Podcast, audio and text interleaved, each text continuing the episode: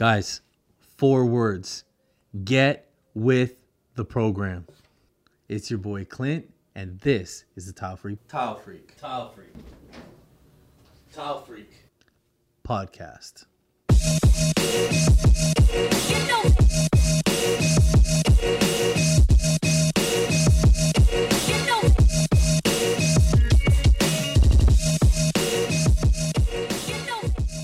Today's episode is brought to you by Core Diamond Abrasives. It's founded in 2013 and has become one of the most recognizable diamond abrasive brands in North America. At Core, their focus is to introduce their customers to world class diamond blades and to develop industry changing technologies that will keep the brand and its loyal customers ahead of the curve.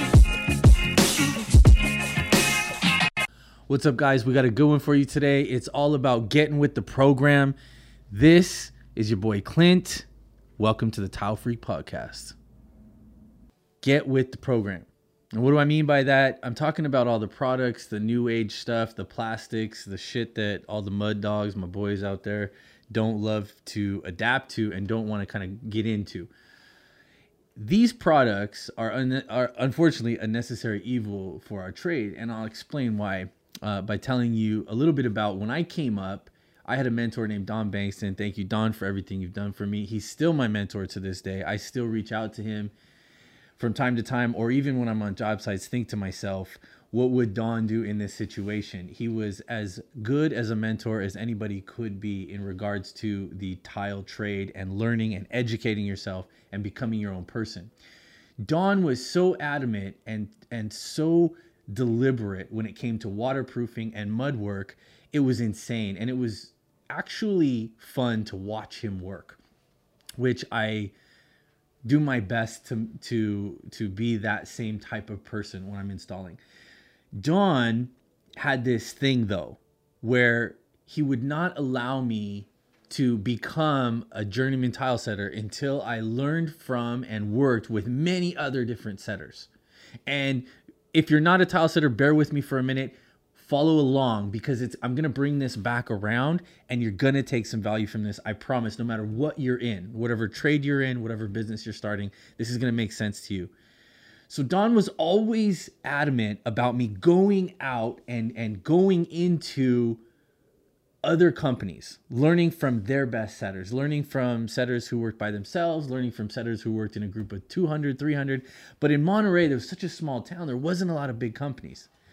So we went to uh, Reno. I decided to go to Reno and and set tile in Reno and join the union. So I left Don after a couple of years working with him my apprenticeship with him was coming to an end personally and professionally. I think we both agreed it was time to part ways uh, in regards to working every day together. So I went to Reno. I'm in Reno. I jump in the union. I'm excited. I'm pumped. I'm thinking that every day is going to be like it was with Don. Boy, was I surprised. And this is part of the reason I believe that Don pushed me away, is because he wanted me to see what other people were doing and not just what he did. I, I was shocked. The amount of care and concern that went into these projects was like nil. We had worked in these these homes. They're called tract homes, and what you have is about 300 homes, and every third home is exactly the same. So you have three different models out of 300 houses. So you have 100 houses that are identical. These are called tract homes. So you'd have these row of houses like a suburban neighborhood.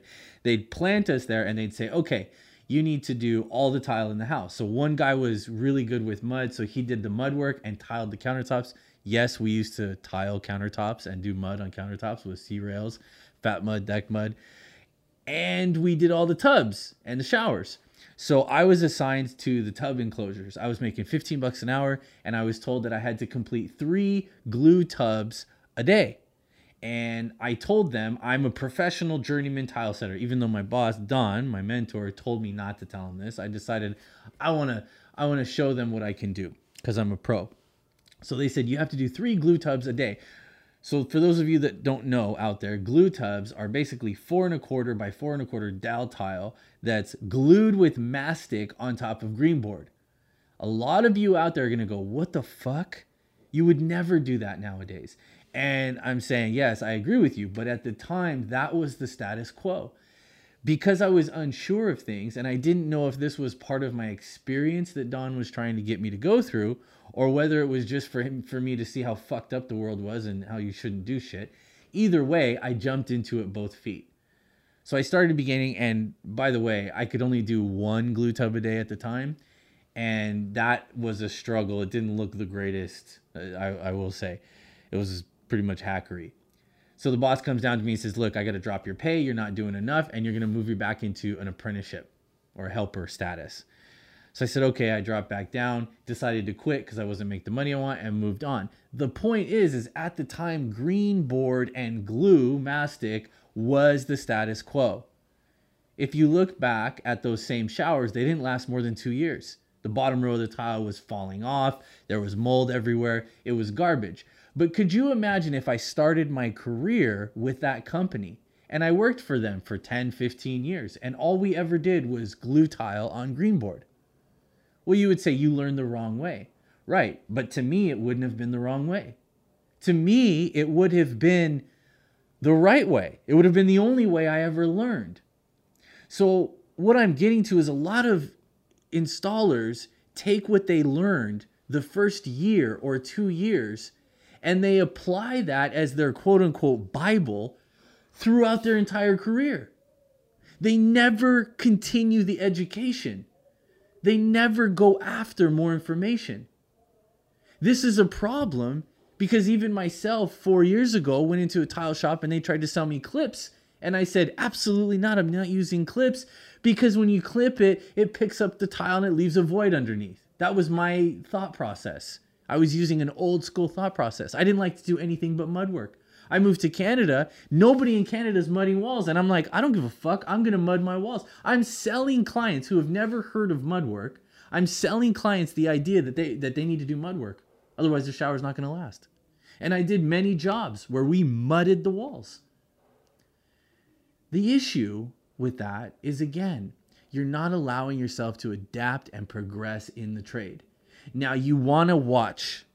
I do agree. You want to make sure that when a new product is introduced, you don't look at that product and take it and run with it and say, "Oh, this is the greatest thing. It's, you know, it's been around for 3 months and I believe wholeheartedly." Of course not.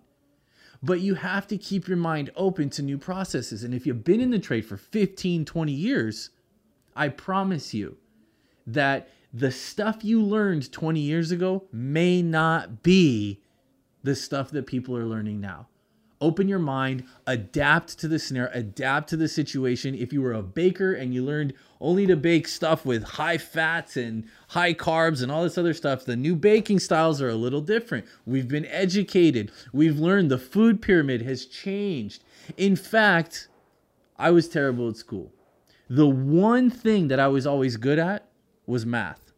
Why was I good at math? Because it made sense, but not just made sense to me it made sense over the history of time. Math hasn't changed since the fucking pyramids were built. It's the only subject that never changed. So, unless you're talking about math, if you're talking about tile, if you're talking about selling cars, if you're talking about manufacturing cars or baking or electronics or any fucking thing, there has been evolvement. 50 years ago didn't look like it does now. And in fact, most of the things we learned, by the way, smoking was encouraged to pregnant women 50 years ago. Think about that. So, the medical industry, the electronic industry, all these different things have changed and evolved and gotten smarter and better. So, unless you're talking about math, then don't give me that shit about this is the only way to do things that I learned 20 fucking years ago. Big thanks to Core for this week's episode. Really appreciate the love, and you can find their products, this one and many more, at thetilefreakstore.com. Like, subscribe, follow to the YouTube channel, Instagram, all that good stuff. And the last thing, as always, is get the fuck back to work.